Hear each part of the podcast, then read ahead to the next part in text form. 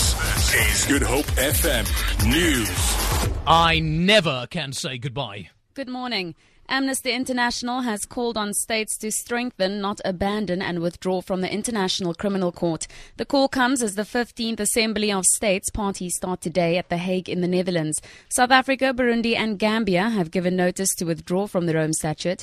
Rulani Baloyi reports.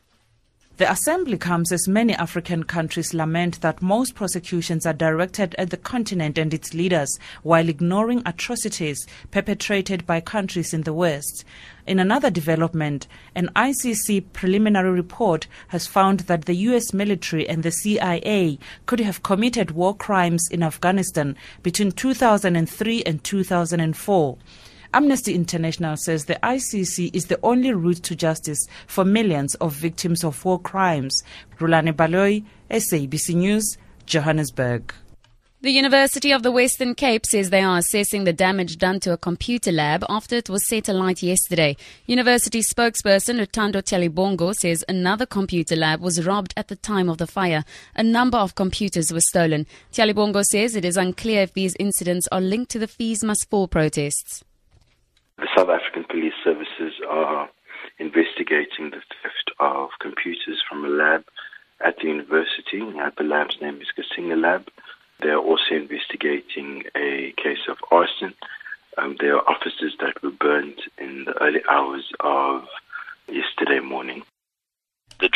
A pedestrian has been killed on the N7 opposite Dunoon Township in Milnerton. A number of emergency vehicles are on the scene. Western Cape Traffic Chief Kenny Africa says the incident happened on the inbound lanes. He has appealed to motorists to be patient as heavy traffic backlogs are being experienced.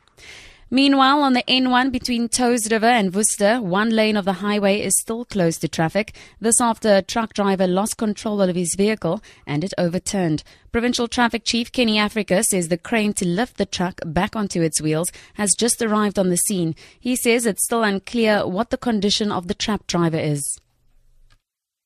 Of a truck um, lost control over the vehicle and the vehicle overturned. Currently, the driver is strapped underneath the truck, and one lane are closed for traffic. There are medical and rescue personnel at the scene of the accident. In your international news, helicopters are ferrying out tourists and locals stranded in the small New Zealand town after a major earthquake struck three days ago. Others are boarding naval ships. Prime Minister John Key has pledged to push emergency laws through Parliament if necessary to prop up businesses in Kaikoura, a seaside tourist town famed for its whale watching and seafood delicacies, some 150 kilometers north of Christchurch. Two people have lost their lives. In your economic news now, the rand is trading at 14 rand 15 to the dollar, 17 rand 63 to pound sterling, and 15 rand 20 to the euro. Gold is trading at $1,229 an ounce, and the price of Brent crude oil is at $46.92 a barrel. For Good Hope FM News, I'm Tamara Mitrovic.